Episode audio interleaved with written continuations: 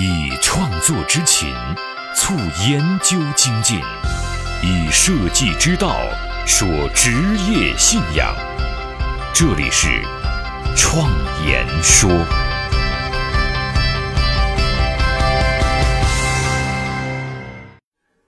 大家好，我是主持人张子健。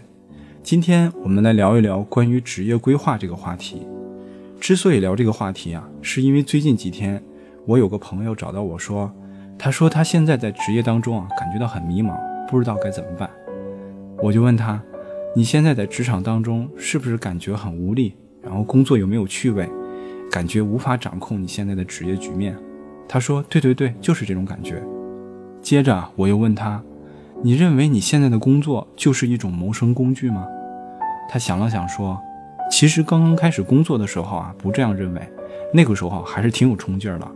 但是啊，现在时间长了，也磨得皮实了，觉得工作啊其实就是一种谋生工具。我又问他：“你觉得你过去的理想在这个职业当中能够实现吗？”他听到这个问题之后笑了，他说：“过去啊自己还是有理想的，但是后来啊渐渐模糊了，到现在自己也想不起来了。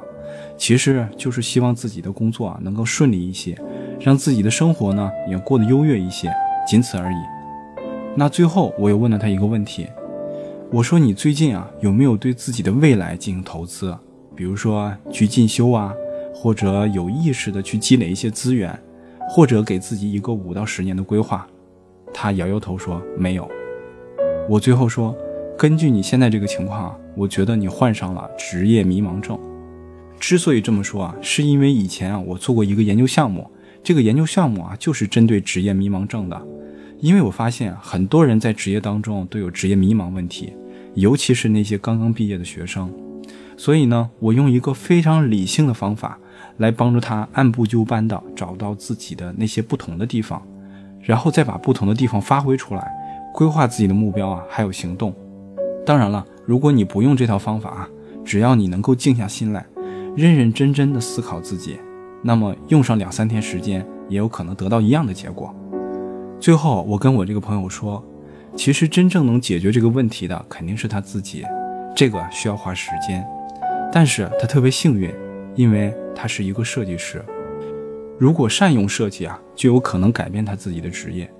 说来也奇怪啊，我一直认为啊，设计是一种能力，是一种行为，它甚至啊是一种助力，它就是不像是一个职业，它却可以改变职业状态。甚至可以去创造一个全新的职业。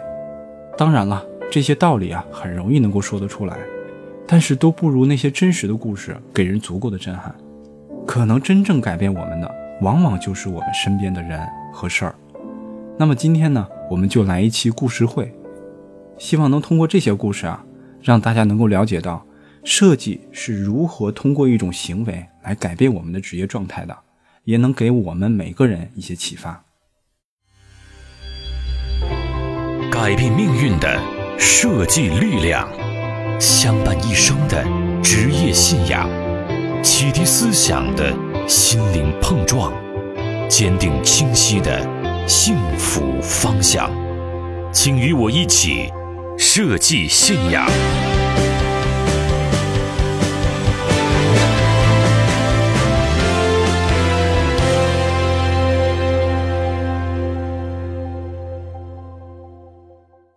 在前几年啊，我组织的一系列沙龙当中，有一个系列啊，让我觉得最为有趣，叫生活美学系列。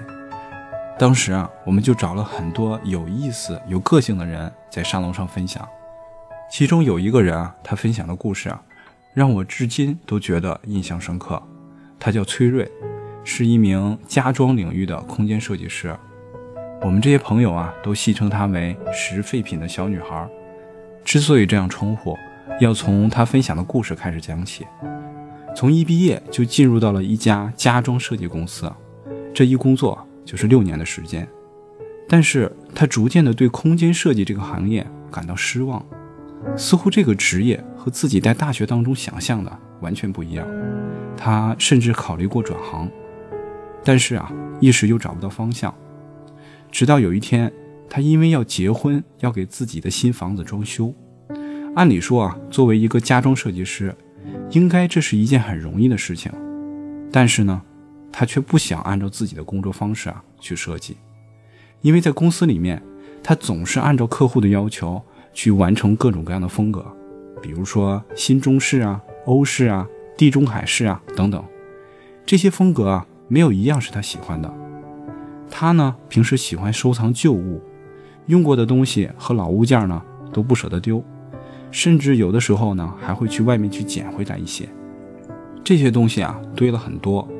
他就想，我能不能把这些东西用在自己的空间当中呢？于是啊，他找了两个工人，让工人按照自己的想法去改造那些他收藏的旧物。旧的东西不够用了，他就再去废品收购站去淘。其实啊，他也不喜欢过多的装饰，墙面很多都留出了水泥墙。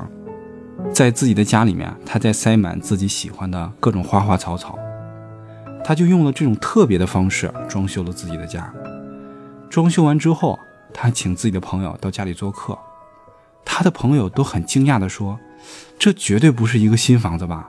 感觉好像是住了几十年的，也说不上是什么风格。你看，有旧的桌椅、欧式的台灯，屋顶上呢还吊着捡来的树枝。”这种温暖和生活的气息，就从每一件物品当中就能很自然地散发出来了。果然呢，过了不久，他的朋友新房子也需要装修，就想到了这种设计风格，也希望啊有那种温暖的感觉，就请他去做设计。由此啊，他开始接起了私活。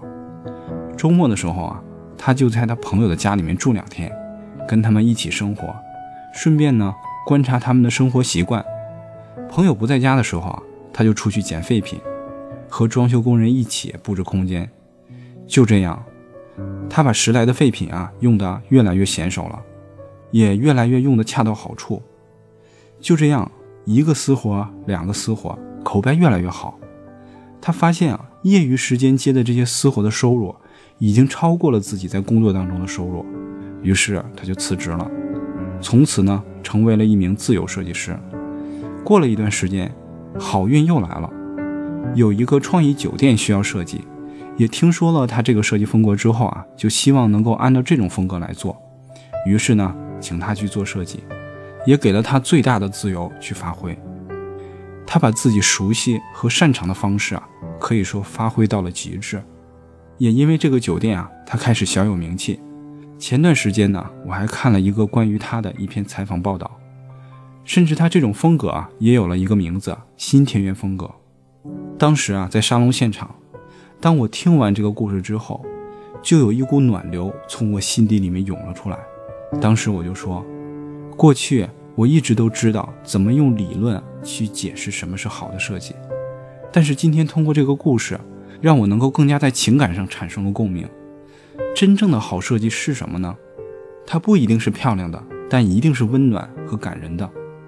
我们过去从遥远的西方、古代的中国，去借用那些风格，把它安放在客户的家里，而居住的主人呢，却要用自己的生活习惯去适应这些风格，甚至说用自己的生命去适应这个空间，而这仅仅是为了主人在请客人到家里的时候，面子上能过得去吗？这显然不是真正好的设计，真正好的设计。应该是从心里面长出来的，从设计师的心里面长出来的。设计师和客户在一起住几天，也是为了让两颗心更加靠近。这种温暖的设计会让人觉得它本来就应该如此，住在里面啊，有一种说不出来的亲切，就好像它本来就是这个样子似的。能够做到这一点啊，才是真正的从心的设计。而这个设计师啊，他只做一种风格。就是他喜欢的这种风格，其实也是名副其实的艺术家型设计师。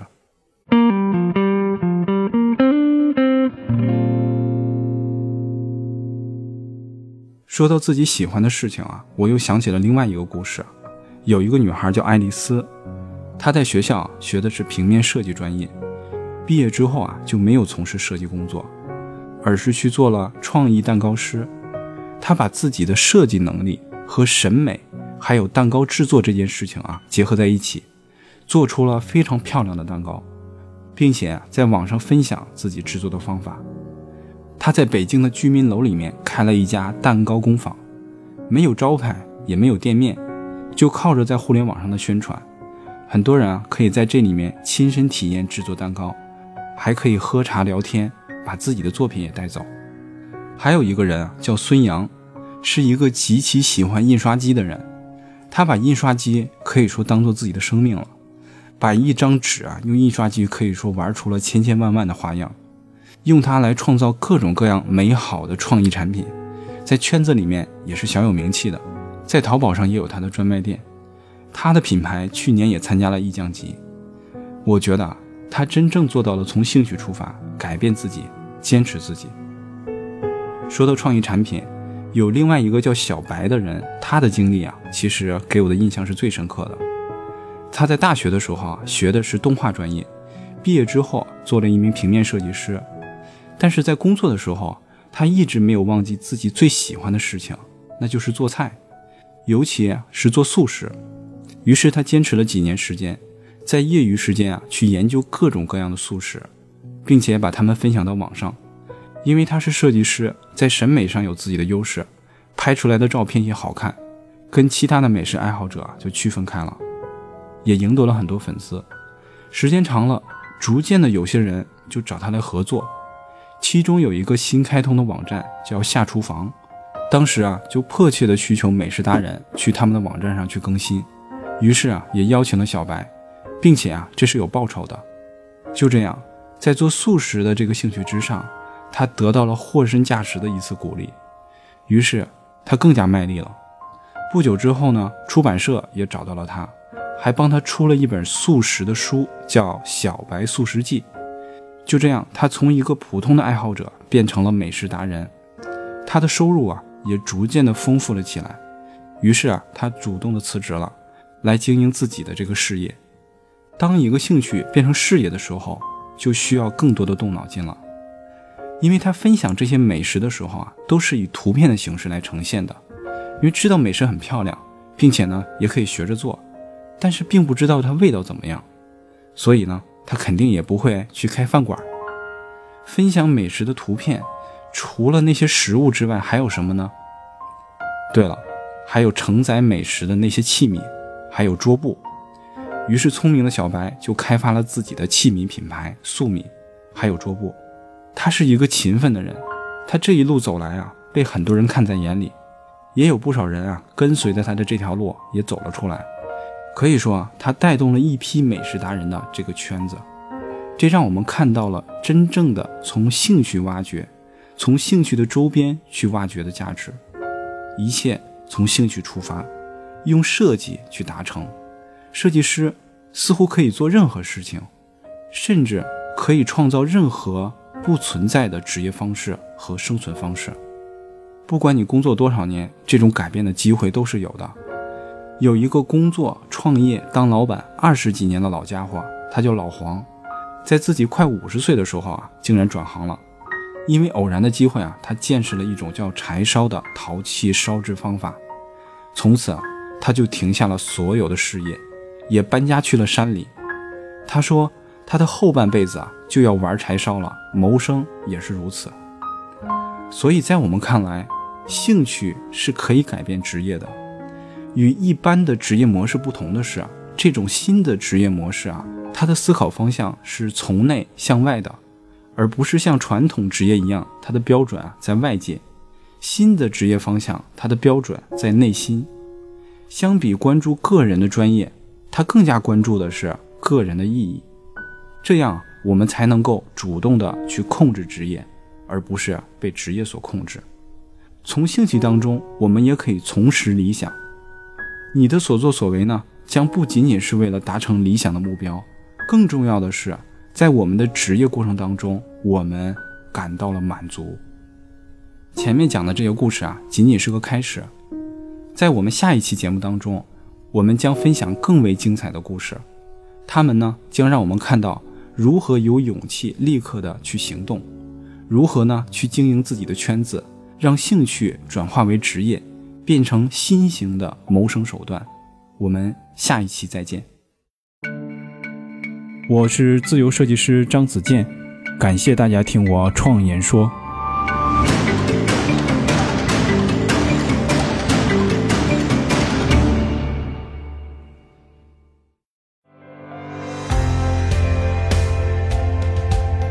的现实，转瞬之间必然会被改变；所闻的金科玉律，可能是路上的艰险；所感的困苦，到了明天，也许比蜜还甜。